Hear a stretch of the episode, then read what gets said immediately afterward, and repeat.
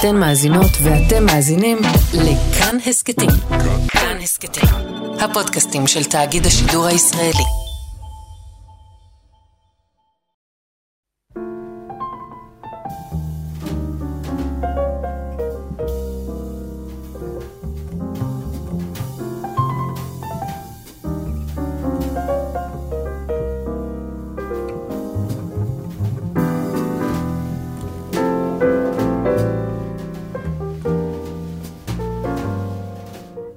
יאיר אסולין, עמיתי פוקמן, אנחנו על התבודדות של יום שישי. כאן אה, תרבות. כאן תרבות. אנחנו גם זמינים איתכם עכשיו ברדיו, ב...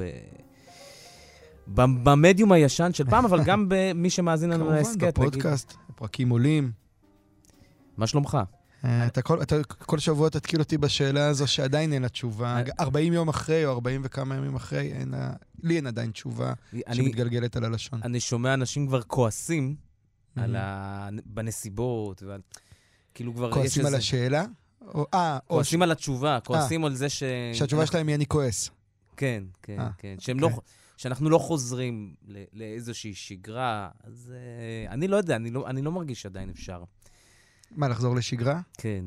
לא, אני מסכים. אני, אני חושב שאגב, ההמחשה הכי טובה שחזרנו לשגרה, תהיה שכשישאלו אותך מה שלומך, והתשובה, הבסדר הזה יתגלגל לך על הלשון. או... יר, כן, הוא ירגיש בסדר, באמת. כן, זה לא תרגיש יהיה כאילו. שאני, כאילו באמת, אתה שואל אותי, אנחנו, אתה פה כמו חצי ניסוי מדעי, כל פעם אתה שואל ואני צריך כאילו שבוע אחרי שבוע, אה, ועוד אני נתקע לפני שאני עונה, כאילו הדבר הזה.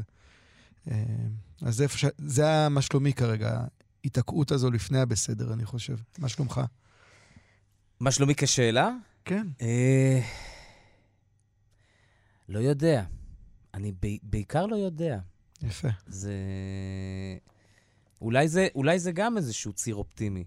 מהמם. היה לי מאוד ברור מה שלומי עד לפני שבוע, אבל עכשיו אני כבר לא יודע. אולי, אני לא יודע מה אמור להיות שלומי אפילו. אה, מעניין, המרה לא יודע, זה הסימפטום האופטימי, כן, זה, זה כאילו היציאה מה... אפשרות לא יודע, ליציאה. אני לא יודע, אני... מעניין. אגב, זה מעניין מה שאתה אומר, כי אני מרגיש שה... אפרופו החלחול של האסון הזה, ואתה ממש רואה איך הדברים לאט לאט שוקעים, כאילו בהתחלה זה היה איזה הלם כזה, ולאט לאט דברים מתחילים לשקוע פנימה לתודעה, אה, ואתה רואה איך. החוסר ידיעה מחלחל ביחד עם האסון הזה, כמה אנחנו לא יודעים. כאילו, אנחנו דיברנו על זה פה בשיחות שלנו, ואני מדבר על זה פה שנים, וכותב וזה, ופתאום אתה רואה יותר ויותר אנשים שאומרים אשכרה, אני לא יודע. לא יודע מה יהיה. לא יודע איפה אנחנו נמצאים. לא יודע איך אני מרגיש. וזה... נכון. אני כאילו לוקח את מה שאתה אמרת, שזה כביכול מפחיד. לא כביכול, זה מפחיד לא לדעת. אבל זה גם פתח לאיזושהי הזדמנות. ההזדמנות הזאת של הלידה מחדש, של הלבחון הנחות מוצא, של ה...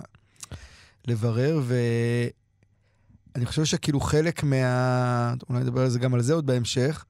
חלק מהאתגר עכשיו הוא שהלא יודע זה לא ילך למקום של חרדה, ואז ממילא הרבה יותר היאחזות ולחפש איזה תשובות מוצקות חזקות, אלא כן ילך למקום של הבירור וההתפתחות. וזה לא מובן מאליו, כי אנחנו קצת, בעיניי, מתחילים להיות על הצומת הזה, של בין אה, לא יודע ולכן אני אלך למקום מאוד טוטליטרי בחשיבה, לבין לא יודע למקום שיאפשר איזה לידה מחדש. אני חושב שהצומת הזו הייתה אה, אה, לפני חודש, ואני חושב שבחרנו כבר בלידה מחדש. כן? כן. וואו, אתה אופטימי. וואו. לא, אני, אני, אני, אני אני, מרגיש... אני אגיד לך למה. אוקיי. אה, אני מרגיש ש... תראה, המרחב הטוטליטרי הוא לא זר לישראליות, מהמם. הוא לא זר לציונות, ו... ויש לזה הרבה הסברים. טוב, הוא לא זר- הוא לא עוזר גם לטבע האדם. נכון, נכון. כאילו. אבל הוא כאילו לא זר לנו פה במרחב, ו... אה, אה, ו- ויש משהו מאוד מאוד טבעי, כיוון שאנחנו כאילו במצב חירום קיומי, מהמם. אז אנחנו די... אנחנו מנהלים איזה יחסי אהבה-שנאה עם המרחבים הטוטליטריים, ולכן הוא לא זר לנו, וזו כאקסיומה, כן. להמשך הדברים. אבל אני חושב שיותר מ-40 יום אחרי כבר, אנחנו יכולים להגיד שהחברה שלנו, ואני שם בכוכבית כל מיני מופעים טוטליטריים, אבל Mhm. אני חושב שהחברה שלנו לא בחרה להיות יותר טוטליטרית. אולי, אולי נדייק את זה, אני לא, לא בטוח שהטוטליטרי, אגב, זה רק הטוטליטרי הפוליטי הזה. לא, לא, גם, להיות. גם כ, כ, כ, כהוויה. כן, מעניין. גם כהוויה. זאת אומרת, אנחנו לא... אתה יודע, בדרך... חשבתי שיותר נשמע משפטים כמו, אנחנו צריכים אחד כמו פוטין. צריכים אחד. חזק. כן. פוטין כזה, כן. הוא יכול להיות שגם, אה, אנחנו, אבל אנחנו לא שומעים גם, אנחנו לא צריכים את זה אחד חזק. יש לנו קצת אה, אה, חזרה מכל מיני חלומות על מלכים, חזרה מכל מיני מחולות, מחלומות על משטרים. יכול להיות שגם כיוון שהצבא נתפס פה באיזשהו אה, כמה רגעים שהוא אה, אה, ישן ולא היה בדריכות טובה, המשטרה, אה, כאילו, כיוון שכל המוסדות, שזה בס- בסוף הרי טוטליטריות, זה, המוסד, זה המוסדות. גם כשאנחנו מדברים על הוויה טוטליטרית, אנחנו מדמיינים, מדמיינים אותה כשליטה אה, ממוסדת. וכיוון שאנחנו עכשיו אה, רוצים להאמין, אבל אנחנו מהמם. עדיין לא לגמרי מאמינים במוסדות, על ראש הממשלה, דרך הצבא וזה, אני מרגיש שדווקא אנחנו בחרנו בש... עכשיו בחיפוש. מעניין שאתה אומר, כי אני ב- בשבוע האחרון הולך עם, ה... עם אחת השאלות התיאולוגיות הכי גדולות שאני מכיר בסיפור היהודי, וזו השאלה של מה שנקרא שאלת חטא העגל. זו שאלת חטא העגל, זו באמת שאלה מדהימה, ספרותית, אה, מהותית, אתוסית. עם ישראל, לפי הסיפור, עומד במעמד הר סיני, ושומע את אלוהים מדבר אליו. אוקיי? זו החוויה הכי... גם מבחינת הטקסט המקראי וגם מבחינת הדמיון, זו אולי החוויה הכי עוצמתית שאדם יכול לחוות, אוקיי? אתה פוגש את האינסוף בהתגלמות הכי מוחלטת שלו, הוא מדבר אליך. ואז 40 יום אחרי, כשה... כשמשה רבנו, כשהמנהיג קצת מבושש לבוא, ויש אי-ודאות או אי-ידיעה, אה, והפחד מתחיל להתגבר, כמעט בלי להניד עפעף, כל העם הזה שלפני 40 יום שמע את אלוהים מדבר, פתאום עושה עגל מזהב וצועק לו, אלה אלוהיך ישראל, זה האלוהים שלנו. עכשיו, זו שאלה שהיא... כמובן שלאורך כל הדורות ניסו לענות עליה בכל מיני דרכים. לטשטש את השאלה, כן, להגיד, הם לא חשבו שזה אלוהים, זה רק איזה דרך לאלוהים, לא... אבל מבחינת הטקסט עצמו יש אנשים שפגשו משהו מאוד מופשט, מאוד פתוח, מאוד לא טוטליטרי בחשיבה, אוקיי? זה איזה אינסוף כזה. ופגשו אותו באופן בלתי אמצעי, הם ראו אותו, כאילו שמעו אותו בחוויה. וברגע שיש חרדה, אפילו הכי קטנה, או לא הכי קטנה, ברגע שיש חרדה, הם פשוט מפנים לזה את הגב.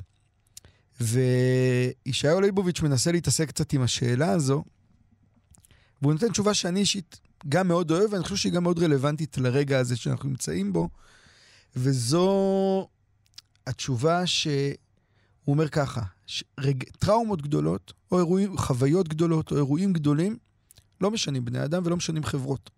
אנחנו טועים לחשוב שאם היה איזה טראומה גדולה או איזה אירוע גדול, אז השתננו. אבל בפועל, מהר מאוד אנחנו נראה שהסחף מחזיר אותנו חזרה לנקודה שבה היינו.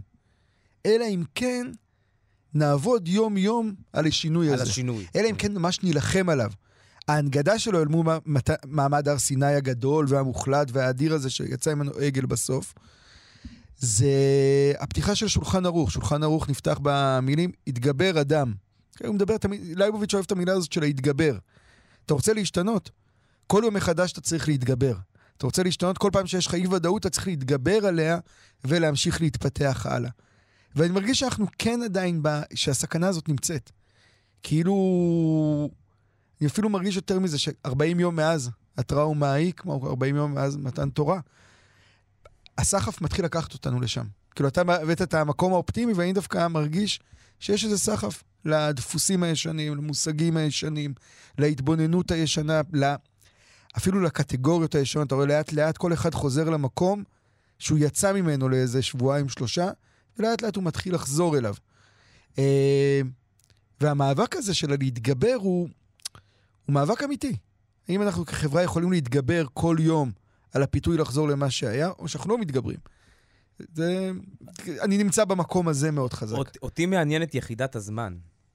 40 ימים, כבחירה מהמם. אה, אה, מאוד פואטית, אה, לא חודש, לא שבוע, ממש 40 ימים כיחידת זמן לאפשרות שבה גם, כמו שאמרת, אתה, אתה נגלה בעיניך הדבר הכי אינסופי, הכי אבסטרקטי, שיכול לגמרי לשלוח אותך ל, ל, לחיפוש ל, ו, ו, ו, ולשאלה.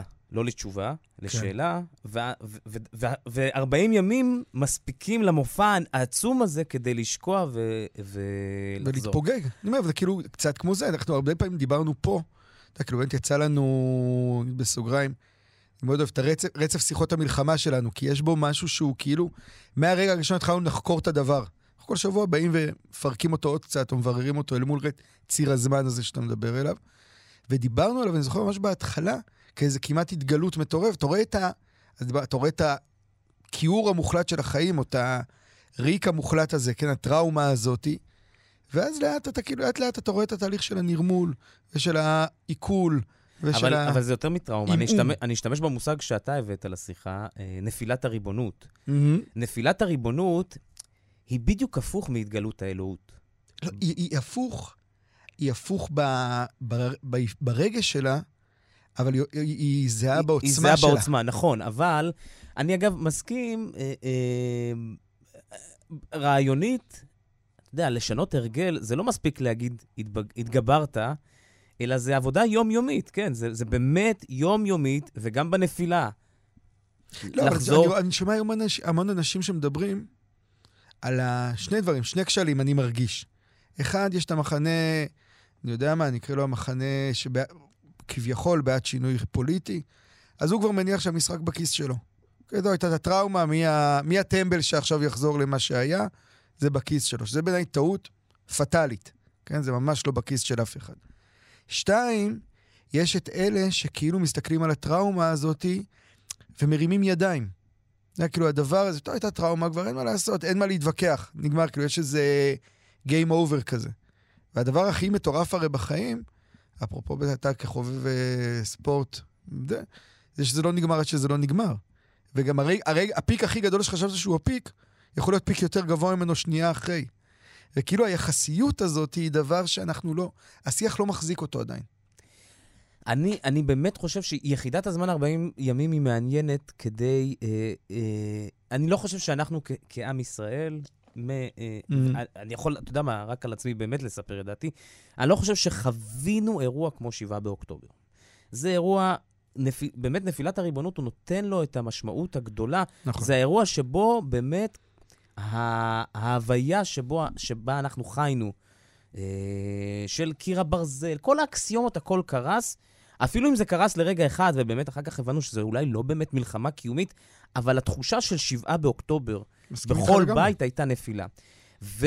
אה, אבל, ו, ויש אבל גדול אה, בתוצאה. אני, אני באמת מסכים עם, עם כל מה שאתה אומר. בפחד, בצמתים, במחנות.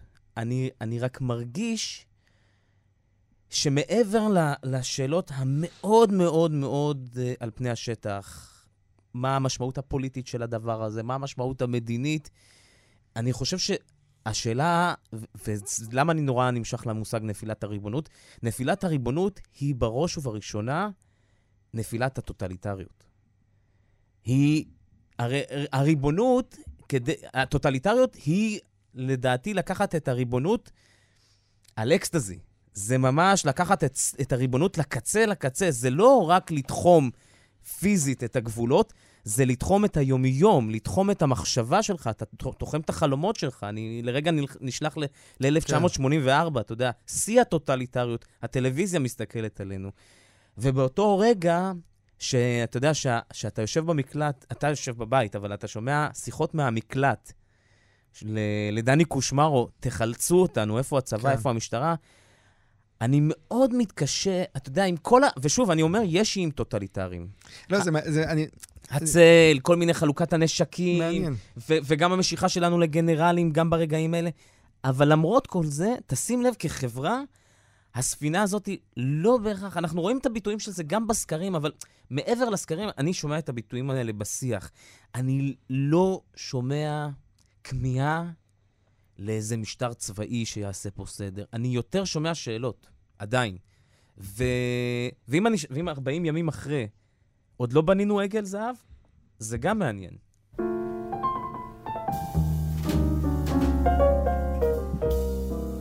אז אולי ממש בהמש... בהמשך לשיחה שפתחנו איתה, אה, ובהמשך למה שאמרת, לדברים שאני חושב שהם מאוד, אה, מאוד חזקים, מחשבה שנייה שאני הולך איתה, שהיא מקבילה כמעט, לא מקבילה, היא תאומה של הסיפור הזה של עגל הזהב. זה... אני חושב שאפילו רציתי לדבר על זה שבוע שעבר ולא הספקנו. זה כל ה... חזרתי למאמר של גרשום שולם, חוקר הקבלה, שנקרא מצווה הבאה בעבירה. זה אחד המאמרים הקלאסיים, הגדולים, שנכתבו במאה ה-20, שמתעסק ב... במובן מסוים, מנסה להסתכל מה קורה לקהילות של יהודים שהאמינו בשבתאי צבי, אחרי שהוא מתאסלם. כאילו דיברת על ה... לשבת במקלט ולחכות שיבואו לחלץ אותך ואף אחד לא בא לחלץ אותך. אז המשיח הזה שהבטיח, שכל המהות שלו הייתה לגאול את עם ישראל, שנמצא שם ב, באמת בשנים של אה, שפל אדיר ופרעות וכאלה וזה, ושההבטחה הקונקרטית שלו הייתה ללכת, אה, ללכת לסולטן אה, הטורקי, שהוא ילך לסולטן הטורקי, ואז הסולטן הטורקי יסיר מראשו את הכתר שלו וישים על ראשו של שבתאי צבי, ואז הוא באמת הולך לסולטן הטורקי, אבל הסולטן הטורקי אומר לו, או שאתה מתאסלם או שאתה מת, והוא בוחר להתאסלם. וכל הדבר המטורף הזה ושבתאות הייתה all over the place, כאילו הייתה, אתה יודע, יהודים ממרוקו התחילו כבר ללכת לכיוון ארץ ישראל, יהודים באירופה מכרו את הנכסים שלהם, בגרמניה, במזרח אירופה. ממש הייתה איזה, הוא באמת הצליח אה, לייצר תנועה אדירה. ברגע אחד, מה אתה עושה כשזה קורה? עכשיו, שם זה לא רגע אחד, כי אפרופו מרחבי הזמן שלך, אבל כשמגיעה הידיעה הזאת שהוא יתאסלם, כולם ציפו שהוא ילך לסולטן ויקבל את הכתר, והוא מתאסלם. וגרשום שולם מראה שהרבה אנשים מתפכחים, אולי אפילו הרוב מתפכח. מתפכח מההערצה? מתפכח או מה, מהאידיאולוגיה? אז זה מתחלק לשלוש קבוצות. קבוצה אחת שאומרת, הוא כנראה לא המשיח. קבוצה שנייה שאומרת, זה כנראה לא הזמן. שגם סוג של התפכחות. מעניין. קבוצה שלישית כן. שאומרת, זו ההוכחה שהוא המשיח. זה חלק מהתהליך שלו, זה בדיוק התהליך הזה. כלומר, ההכפפה של המציאות למשיח, או לדמיון הזה, או למה שהאמנת מאוד מאוד חזק שהוא ה... הוא הסיפור, אפרופו סיפורים שאנחנו מדברים עליהם פה הרבה. ואני חושב שזה גם דבר שצריך לקחת אותו בחשבון, את הסיפור הזה, שאתה... פעם קראתי מאמר ב... בהרווארד ביזנס ריוויו על ניהול משא ומתן, שהוא טוען, מאמר מרתק, שהוא טוען שכשאתה עושה משא ומתן עם מישהו, אם אתה מוכיח לו שהוא טועה, רוב הסיכויים שהוא יותר יתחפר בעמדה שהוא היה בה. כלומר, אם אתה רוצה לשכנע מישהו אז, ואתה מנסה לעשות את זה על ידי זה, להראות לו שהוא טועה, ולכן הוא צריך לשנות את עמדתו, רוב הסיכויים שזה יעשה את האפקט ההפוך. ושוב, זה הכל זה כאילו תמונ... תמונות מראה של אותו דבר, של הרגע הזה שאתה בטוח שהנה, חטפת את הכאפה והדברים הולכים להשתנות, ואתה לא יודע איך נפש האדם מפרשת את הדברים. זה נראה לי איזו פתיחה טובה זה, ל... זה מעניין, כי אתה יודע, תמיד אה, כשאני... כשאני יושב ב, ב, בישיבות, אה, אה בעברי קצת התעסקתי בייעוץ אסטרטגי ו, mm-hmm. ודברים כאלה, וכשאתה מגיע לקלף שיש לך, יש לך קלף, יש לך איזשהו אה, סיסמה, אמירה, איזושהי, איזשהו מהלך שאתה צריך להשתמש בו ואתה מרגיש שהוא הוא, הוא זהב. Uh, עכשיו, הצורה שבה אתה משתמש היא לא פחות uh, מעניינת ולא פחות דורשת מחשבה, מה... כי, כי זה בדיוק, אתה יכול בסוף להכניס לעצמך גול עצמי. Mm-hmm. גם יש לך איזשהו טיעון מנצח. ובתוך המציאות, אה, אנחנו... אגב, אני אגיד שאמרת משהו מאוד מאוד חשוב לך, שאנחנו מדברים פה הרבה, ואני חושב שהוא נהיה יותר ויותר חשוב, וזה האלמנט של האמפתיה. נכון. שזה נכון, בדיוק זה. נכון, נכון. אתה יודע, אני, אני, אני, אני בטוח שבתוך אה, כל מעגל חברים, כל מעגל אה, משפחתי, יש עכשיו היום את האנשים האלה ש... אה, שדעתם ב-7 באוקטובר בוודאות, לא יודע אם תמכו בממשלה, התנגדו לממשלה, הם לא יודעים בינם לבין עצמם אם הם יושבים, ואני בכוונה לא אומר כן ביביסטים, כן מתנגדים, לא מתנגדים, אני בטוח שיש גם כאלה שמכים על חטא, אה, לדוגמה, אם הם היו בעד סרבנות, נגיד, mm-hmm. במהלך השנה. אבל בכל מקרה, הם ב-7 באוקטובר, הם התחפרו ואמרו לעצמם, מה עשיתי? אתה יודע מה, אני, אפילו אני יכול להגיד, אמרתי לעצמי מה עשיתי.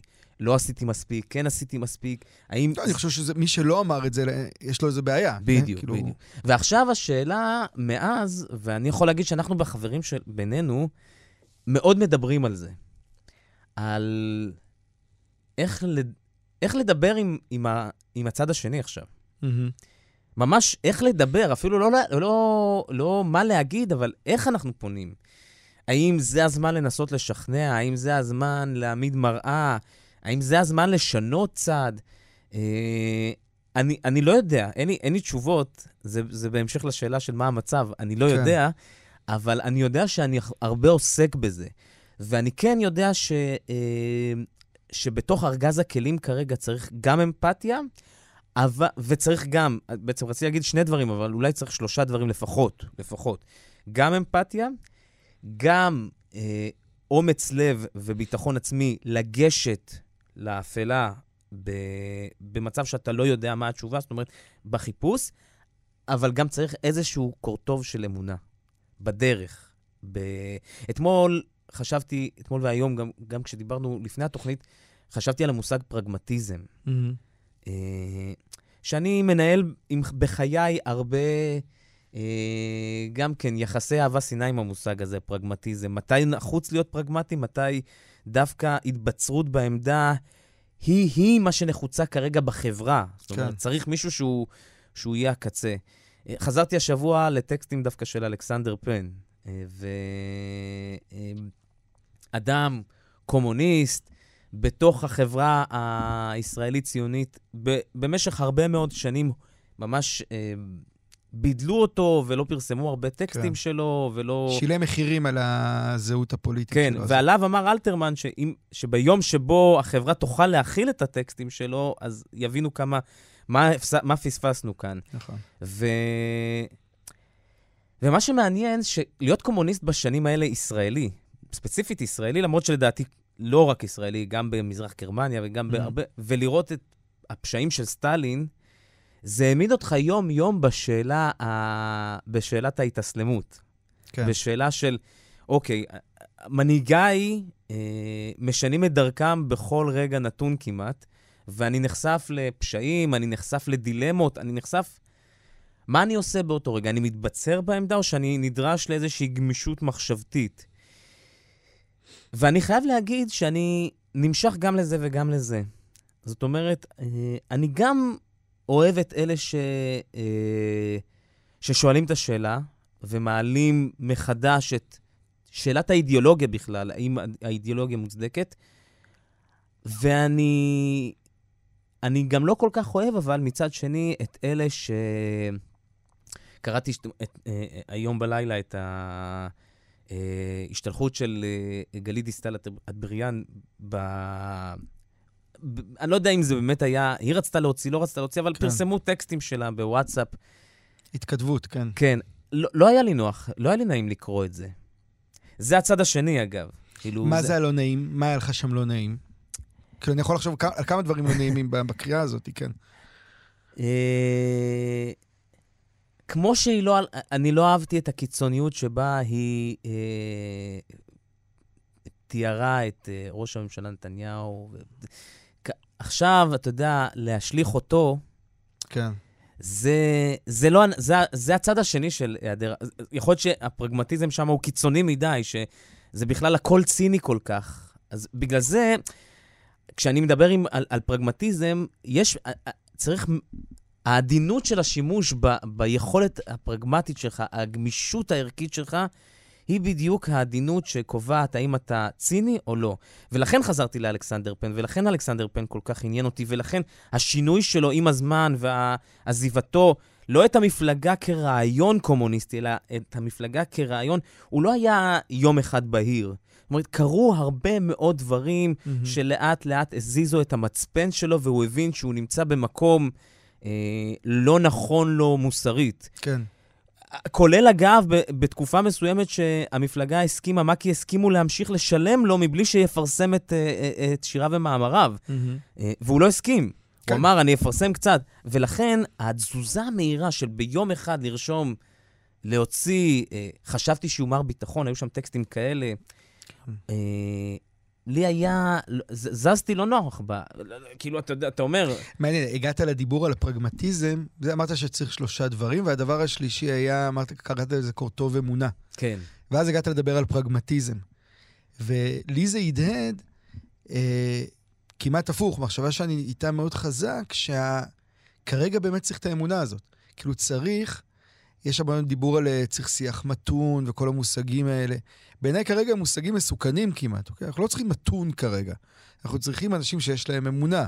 אנחנו צריכים אמונה בדברים, בערכים שאנחנו מאמינים בהם, אמונה לכיוון טוב, ואנחנו צריכים את הכוח המניע הזה שמחולל מציאות. ולא רק הכוח שכאילו מגיב למציאות. זה כאילו, זה... זה שיח זה- מתון הוא, הוא לא אידיאולוגיה, הוא מתודולוגיה. זה בדיוק ההבדל. אנשים ששמים את השיח המתון כאידיאולוגיה, לדעתי שם הטעות. שיח מתון, אני, אני יכול לדבר עם אנשים עם אמונה בשיח מאוד מתון. יפה, אז אתה אומר, לפעמים המתודולוגיה כובשת את האידיאולוגיה. כן, היא כן. הופכת להיות הדבר של... ואז נהיה הפרגמטיזם, אז אולי שאתה קצת מתאר. אה, אז כן, אני לוקח את ה... מאוד חזק את העניין הזה של הקורטוב אמונה כ... כמנוע. כאילו, אני מרגיש שעכשיו כחברה, אנחנו צריכים לחפש מנועים. כאילו, מנועים שייצרו את השינוי שאנחנו מדברים עליו, ואם לא יהיו המנועים האלה, אנחנו פשוט, שוב, אם אני חוזר לצומת ההיא, אז ברור שנשקל הפחד. צריכים לייצר את המנועי, מנועי התגברות, עם המושג הזה של לייבוביץ', כדי לייצר את, ה, את השינויים האלה. והלכה למעשה, לכן אני אומר, אני, אני, אם אני אשמע עכשיו אנשים שהם לדוגמה היו אה, אה, ביביסטים מאוד מאוד חזקים, פתאום אומרים, משליכים לגמרי את, ה, את, ה, את כל ה... אני לא יודע אם זה אידיאולוגיה להיות ביביסט, אבל נגיד כן. את כל, ה, את כל האני מאמין שלהם, זה גם מעלה לי סימני שאלה. כאילו, בגלל זה, אולי אני חוזר רגע להתחלה, על איך ניגשים לזה. אה, כל השיח הזה, הוא לא צריך להיות באיך אני משנה את הדעה של הצד השני, אלא, רגע, מה, מה קרה פה? מה היה פה? איך ניהלנו שיח בשנה האחרונה, איך ניהלנו שיח בשנים האחרונות? האם לג- זה בכלל היה נכון? אתה בעצם אומר משהו מאוד עמוק, אתה אומר שהשאלה היא לא איך אני משכנע את הצד השני, אלא איך אני מבין איפה הצד השני היה. איך אני מנסה להקשיב, זה ה... במהלך המחאה, ב... לפני, ה... לפני הטראומה הזו, אז כתבתי הרבה על הצורך לעשות שיחה ישראלית גדולה, ומודל שקצת היה לי, זה המודל הזה באמת של ועיד- ועידות אמת ופיוס של דרום אפריקה. של מרחבים שבהם Mm. אתה לא שופט, או מנסה עכשיו לשכנע את הצד השני, אתה פשוט מביא את החוויות שלך. כל אחד מגיע ומשתף ברגשות. זו שיחה של רגשות הרבה יותר מרעיונות. ואני חושב שאנחנו, מה שלא הצלחנו לעשות אז בשיחה הישראלית הגדולה, אני חושב שאנחנו כן צריכים לשאוף לעשות בשבעה הישראלית הגדולה הזאת שאנחנו בתוכה כרגע, של באמת כן, שיח של אמת ופיוס, של הלהשמיע, של הלדבר, של הלהדהד, של הלא לשפוט. כאילו אם אני לוקח את הכלים שאני עובד איתם, שהם כלים של ספרות, הכוח הכי גדול של ספרות, זה הרולד פינטר אומר במחזה הבריטי, אומר בנאום נובל שלו.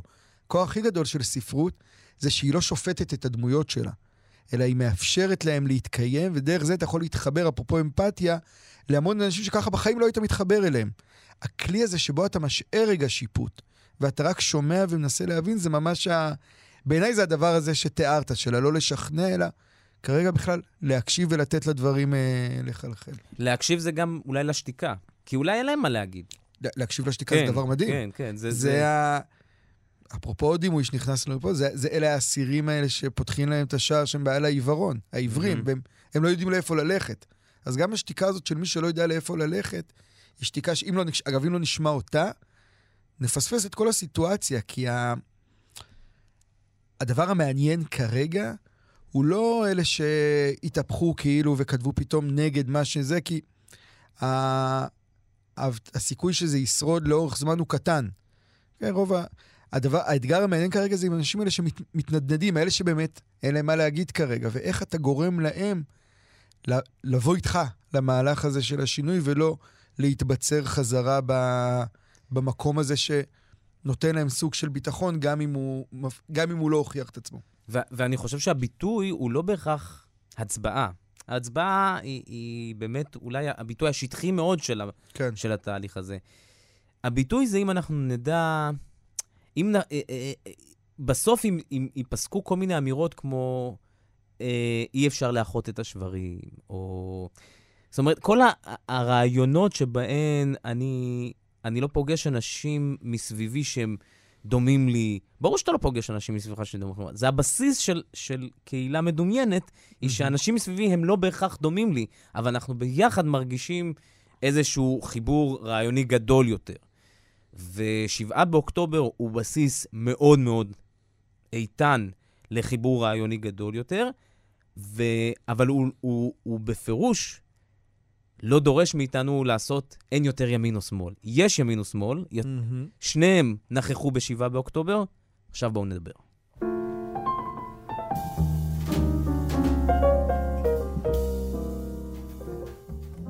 אני, אני אתחיל את, ה, את הדיבור הזה, כי אני רוצה לדבר על משהו שלא לא, לא חשבנו עליו בליינאפ, אבל נראה לי שהוא המשך בדיוק של מה שאמרת. אה, וזה גם מחשבה שאני הולך איתה הרבה בשבוע וחצי האחרונים. זה, ה- יש עכשיו דיבור מאוד מאוד חזק על, ה, על זה שיהיה צורך להגדיל מאוד מאוד את תקציב הביטחון אחרי המלחמה. דיברו, ברור שצריך להגדיל את תקציב הביטחון ואת הסד"כ ואת הצבא וכל הדברים האלה, ואני מרגיש, שוב, אפרופו מה שאמרת על הצורך לייצר את השיחה המורכבת, על הלהעמיק, על הלהקשיב, על כל הדבר הזה, שצריך, ואנחנו פה בכאן תרבות, צריך לייצר את התנועה שתתבע, כדי נשמע הזוי כרגע, אבל אני חושב שזה מאוד מאוד חשוב, עוד רגע אני אגיד גם למה, שתתבע להצמיד את הגדלת תקציב הביטחון להגדלת תקציב התרבות. תקציב התרבות במדינת ישראל, כן, עצם העובדה שה... נגיד זה אחרת. בעיני הכשל של השביעי באוקטובר, הוא היה לא פחות משהוא היה כשל ביטחוני, הוא היה כשל תרבותי.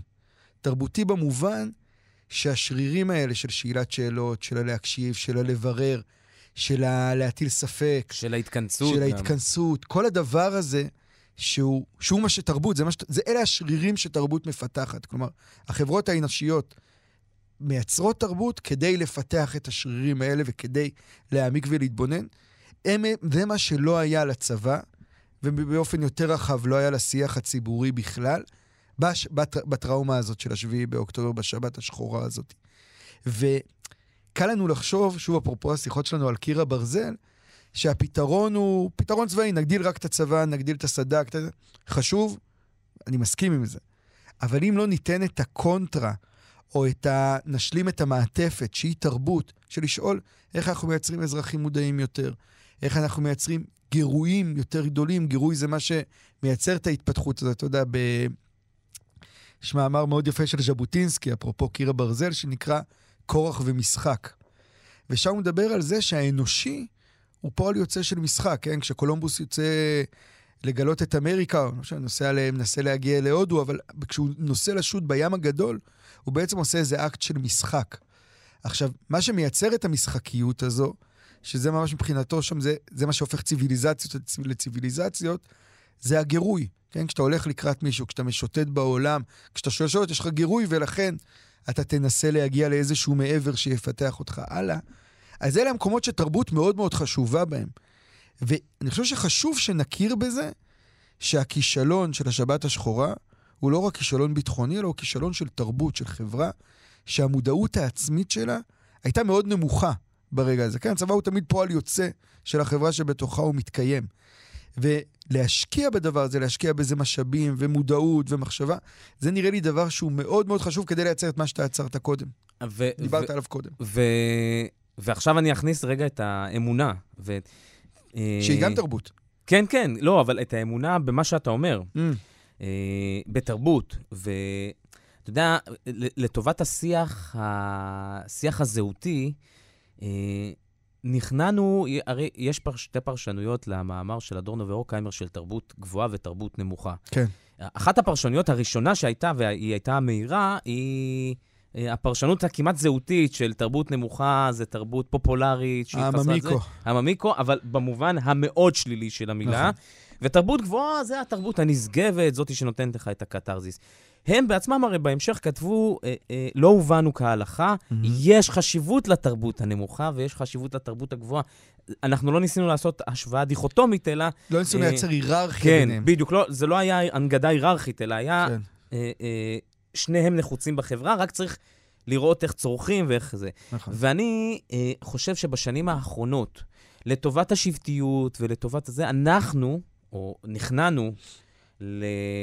למי ששלטו פה בשנים האחרונות, לטובת אלה שבאו ואמרו, זה לא שלא אה, לא צריך, יש הנגדה היררכית, ביצעתם הנגדה היררכית, זאת, שמתם את התרבות הגבוהה, ועכשיו אנחנו נהפוך את זה.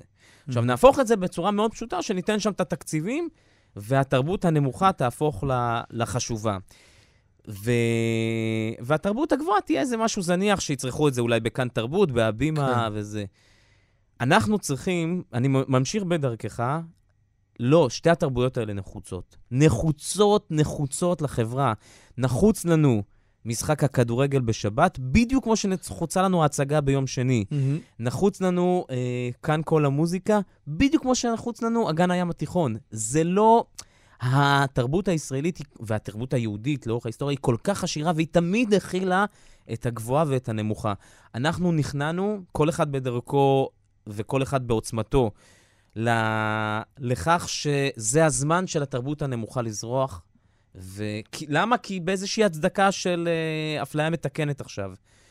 אה, לא, תפ... שני, שני התפקידים האלה חשובים. התרבות הנמוכה חשוב, חשיבותה לפריקה ואפילו לביטוי של מחאות. אה, גם המתח הזה בין תרבות לבידור. כן, אוקיי? כן, כן, כאילו, כן. ה- לקחנו רק את הבידור, ושכחנו את הממד של התרבות. לא, אני אפילו לוקח, אתה יודע, אה, אה, בשנים מסוימות בשלטון של פרנקו בספרד, אה, המקום היחיד, לא כמעט על פי חוק, אבל אה, על פי אה, נוהג, מהמם. שהיה מותר לתת ביטוי למחאה נגדו, היה במגרש של ברצלונה.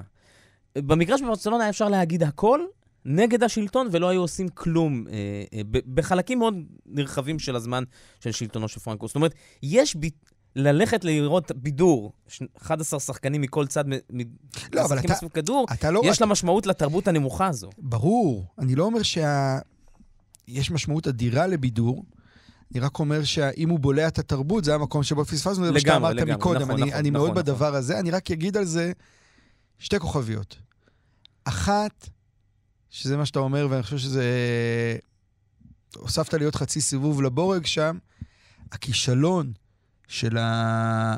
אני יודע מה, של הפוליטיקה של העשור וחצי האחרונים, היה הכישלון הזה של ה- באמת אה, קפוצי, קפוצי התחת ולא קראתי צ'כוב. וכל בדיוק. הדיבור הזה בכלל, שכאילו חתר תחת כל מי ש... כאילו זה לא בסדר כבר לא, לקרוא לא, צ'כוב. יש את המושג הזה, אגב, כאילו כרגע עשיתי איזה שיוך לדמות פוליטית מסוימת, אבל בכלל, כל המושג הזה של אל תחפור לי, ומה אתה מדבר, וכל המחשבה הזאת שאם אני מטיל ספק ומנסה לברר וכל הדברים האלה, זה משהו שהוא כמעט, הפך להיות כמעט לא לגיטימי בשיח מבחינה תפיסתית. זה אחד. שתיים, אני אשים כוכבית יותר עמוקה, שאני לא בטוח עדיין שאנחנו במקום לדבר עליה, אבל בהתבודדות שלפני אה, השבת השחורה ולפני הטראומה, דיברנו עליה לא מעט, וזה האנטי-אינטלקטואליות או האנטי-תרבותיות עמוקה של הפרויקט הישראלי בכלל. אפרופו קיר הברזל ואפרופו גירויים, יש אה, כבר בשכול וכישלון אצל ברנר, הוא מדבר על איך, ה, אתה יודע, החקלאים הציונים לא יודעים להכיל את האנשים המורכבים האלה שבאים והם שואלים שאלות ומבלבלים את המוח, ולא, הם לא עובדי האדמה האולטימטיביים וכולי. ואני חושב ש... אומר, זה, עדיין מוקדם לגעת בזה בעומק, אבל חלק מהלידה מחדש הזו שאנחנו מדברים עליה, או מהשינויים הקונספטואליים העמוקים, זה כן להכיר בחשיבות של תרבות ושל גירוי, אפרופו קריסת קיר הברזל, ושל חיפוש ושל הטלת ספק, כדבר קריטי בביטחון. דבר קריטי בביטחון החברתי, ביכולת של חברה לבצר את עצמה, לא על ידי קירות ועל ידי כוח ועל ידי צבא רק, אלא גם על ידי השלמה של זה, שזה על ידי תרבות, שהיא לא סתם... אתה רואה, חברות שמשקיעות בתרבות, הן חברות שיש בהן באמת ער, רואות ערך אמיתי, לא בזה שהאזרחים שלהם יהיו שמחים, אלא שיהיה להם את השיח הביקורתי העמוק הזה, שיאפשר להתקדם, להתקדם קדימה. אגב, לדעתי זה לא קרה במקרה. זאת אומרת, הרס התרבות, בואו ניתן לזה כותרת Mhm. אה, גדולה גרנדיוזית, או האדרת התרבות הנמוכה בצורה, בפרשנות השלילית שלה, הייתה בדיוק כדי שלא נחשוב. בדיוק ברור. כדי שנרדים את ברור. עצמנו ונשטח את השיחה. עכשיו, אפרופו, אגב, אדורנו ואורקהיימר, הרי הם- כשהם מדברים על התרבות גבוהה נמוכה, הם כבר תוצר של שלטון שפמפם את הציבור שלו בתרבות נמוכה, פופולרית, בלי סוף, כי אני מסתכל על הקולנוע של הרייך כן, השלישי, כן. אה, כדי לייצר את שטיפת המוח הזו, כדי לייצר, אפילו שטיפת המוח, אתה יודע, אם אני חוזר לשבת השחורה, זה כדי לייצר את קהות החושים שהייתה לנו. כי אם תסתכל על הכשל הזה של השבת השחורה הזו, זה הרבה קהות מתרכז, חושים. כן, זה הכל מתרכז הרי אם אתה בעד או נגד. אם אתה בעד או נגד, וגם כשאתה... זה גם איזה משהו שאתה כבר לא... אתה כאילו, אתה לא... אתה לא חד על המציאות. תסתכל כאילו על השיחות האלה, מה שמתארים, השיחות בלילה, בין אנשים שכנראה לא רצו שהדבר הזה יקרה, לא כנראה, ברור שלא רצו שהדבר הזה יקרה. אה, הם לא חדים, הם לא חדים בתגובה, הם לא חדים בניתוח המציאות, הם לא חדים בהתבוננות. זה איזה משהו כזה שכאילו כולנו היינו בו, באיזה מצב לא חד. נכון, נכון, אני... אני... ו- ואני אני חושב שאחד הדברים, אני רוצה להמשיך את המחשבה שלך של תקצוב, כי זה בסוף הביטוי נכון, של נכון. אומר, זה- זה אגב, מה שאני אומר פה, בעיניי, ואני כאילו בטח אעשה את זה גם בעצמי, זה סוג של קמפיין שצריך להיות כרגע. קמפיין של מרחבים כמו כאן תרבות, קמפיין של ולא צריך תרבות להתבייש, בכלל. לא צריך בכלל לא. להתבייש. אנ- ה- הרי, אה, קצת אנשי התרבות הגבוהה, הם הרגישו, בחלקם גם הרגישו, אתה יודע, מחשבות פוסט-קולוניאליות כאלה כן. של, הנה עכשיו, אוקיי, באמת אולי הגיע הזמן ש, שיתקצבו כל מיני... פסטיבלים כל- של, פסטיבלי זמר אה, אה, לא, מזרחי לדוגמה. כל, הדבר הזה כרגע, אני רוצה שנייה דווקא לדבר כאילו אחרי השבת השחורה, כאילו, ולכן גם חשוב לי למרקר את זה, וזה פשוט הדהד לי ברגע שדיברת באייטם הקודם. כאילו זה לא לגיטימי לדבר על זה עכשיו. כאילו עכשיו יש את החיים עצמם, להפך. המושג הזה. אני אומר, הפוך, זה בדיוק העניין. החיים עצמם, כדי לשמור עליהם, צריך תרבות חזקה ורלוונטית ומבעבעת, ולא כזאת שכל הזמן עם הלשון בחוץ ואין לה באמת יכולת להעלות את סימני השאלה הגדולים האלה.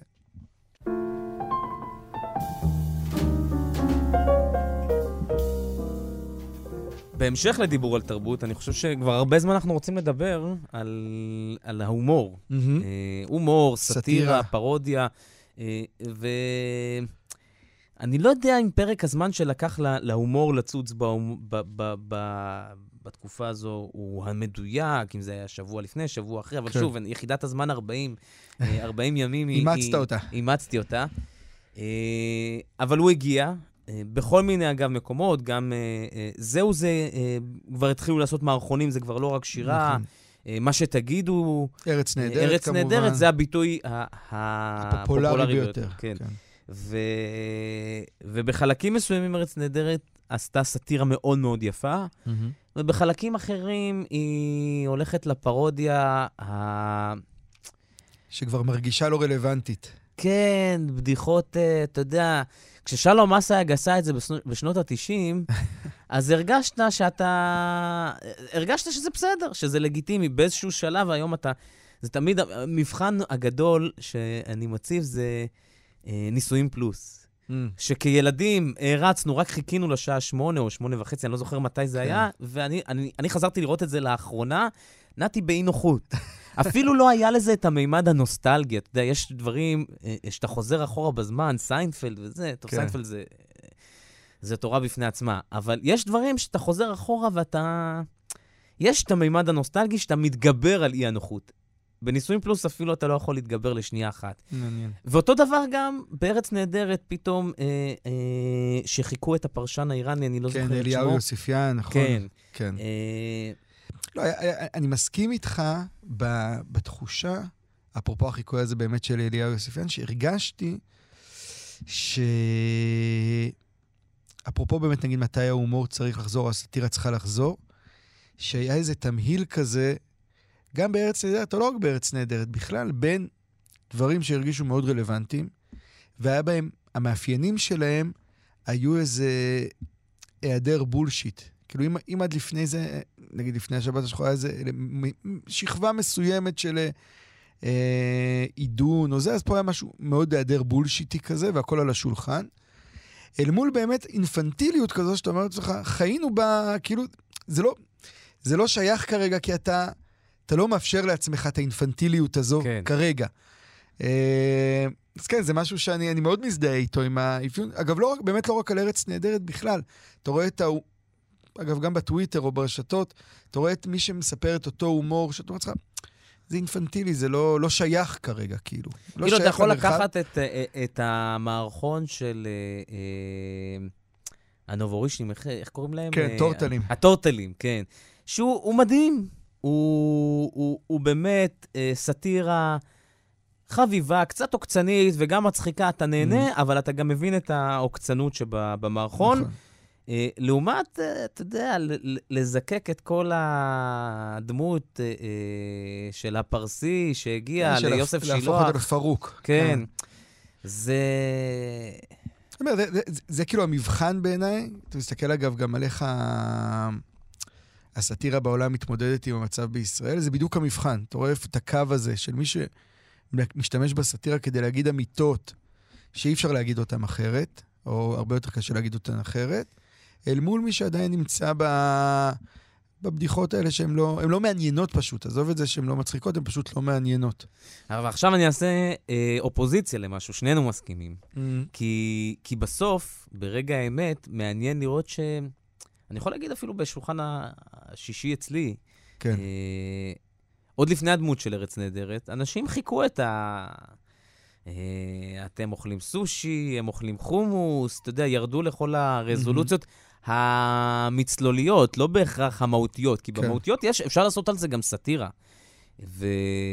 אבל עכשיו בואו נגלה אמפתיה, גם לאלה שעדיין נהנים מזה. אני, אני, לא מרגיש, אני, אני לא מרגיש ששפטנו אותם פה.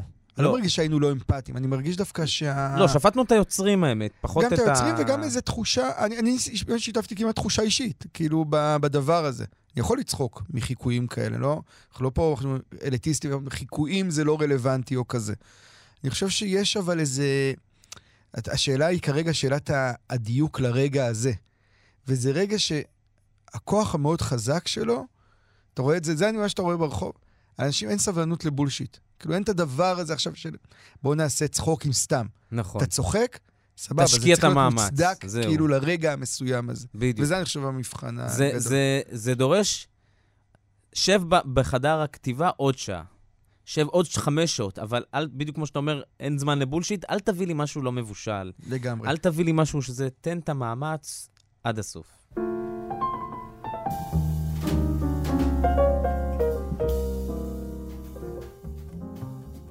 טוב, אנחנו ממש ממש בסוף. אה, ואני רוצה דווקא לסגור את השיחה שלנו באיזו תובנה שאני מסתובב איתה בשבועות האחרונים. וזה המקום קצת של אנשי תרבות, דיברנו על תרבות, Mhm. ועל זה בתוך המרחב הזה ובתוך כל מה שקורה, ובתוך, אתה יודע, הרצון, אתה לא, אתה לא רק איש תרבות, אתה מתנדב ומעורב ועושה, בטח מי שמשרת, משרת. וזו התחושה שלי שאנחנו צריכים, אם דיברנו על השיחה הישראלית הגדולה והשיבה הישראלית הגדולה, כן לייצר מרחבים של משמעות. כאילו הדבר הזה, זה הולך ומתחדד לי יותר ויותר, שכאילו אם אני לוקח את כל השיחה שלנו היום ואת כל השיחות, רצף השיחות שלנו עד היום, אז ה... אנחנו צריכים את המאבק הזה על המשמעות, על ה... להתבונן במציאות, לברר אותה, לשאול עליה שאלות, וגם לתת לה איזשהו משקל. אה, וזה איזו קריאה שאני כאילו מוציא פה, אני אגיד, אני אישית, נגיד, ההחלטה שקיבלתי על עצמי זה ל- להוציא ניוזלטר, שנקרא מחשב, מתוך, מחשב, מחשבות מתוך צינור הביוב של ההיסטוריה. אני אהבתי את האיורים. האיורים נהדרים, עשו אותם אוהד חדד ונדב יעל, הם. עיבדו בזמנו איזה טור שלי. אה, שזה מרחב שמבחינתי הרעיון שלו היה ממש לייצר איזה חדר עבודה כזה שהוא מרחב משמעות. מרחב שעולים בו מחשבות, שברי דברים, אפשר להתנסות, אפשר לברר. אה, אז אני גם מזמין את המאזינים להירשם לניוזלטר הזה, אבל אני גם אומר באופן יותר עמוק, לא לוותר על המשמעות. לא להיכנע כרגע באמת לתקציב הביטחון הזה, אלא גם באמת אה, לה- להיאבק אפילו על השכבה הזאת שהיא מעבר.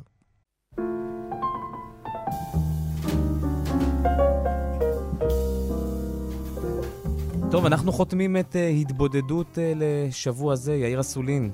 עמיתי פוקמן, אתה יודע... אה, שיהיו בשורות טובות, כן, אני חושב כן. שזה... אין סגירה רלוונטית מזו כרגע. שתהיה שבת שלום.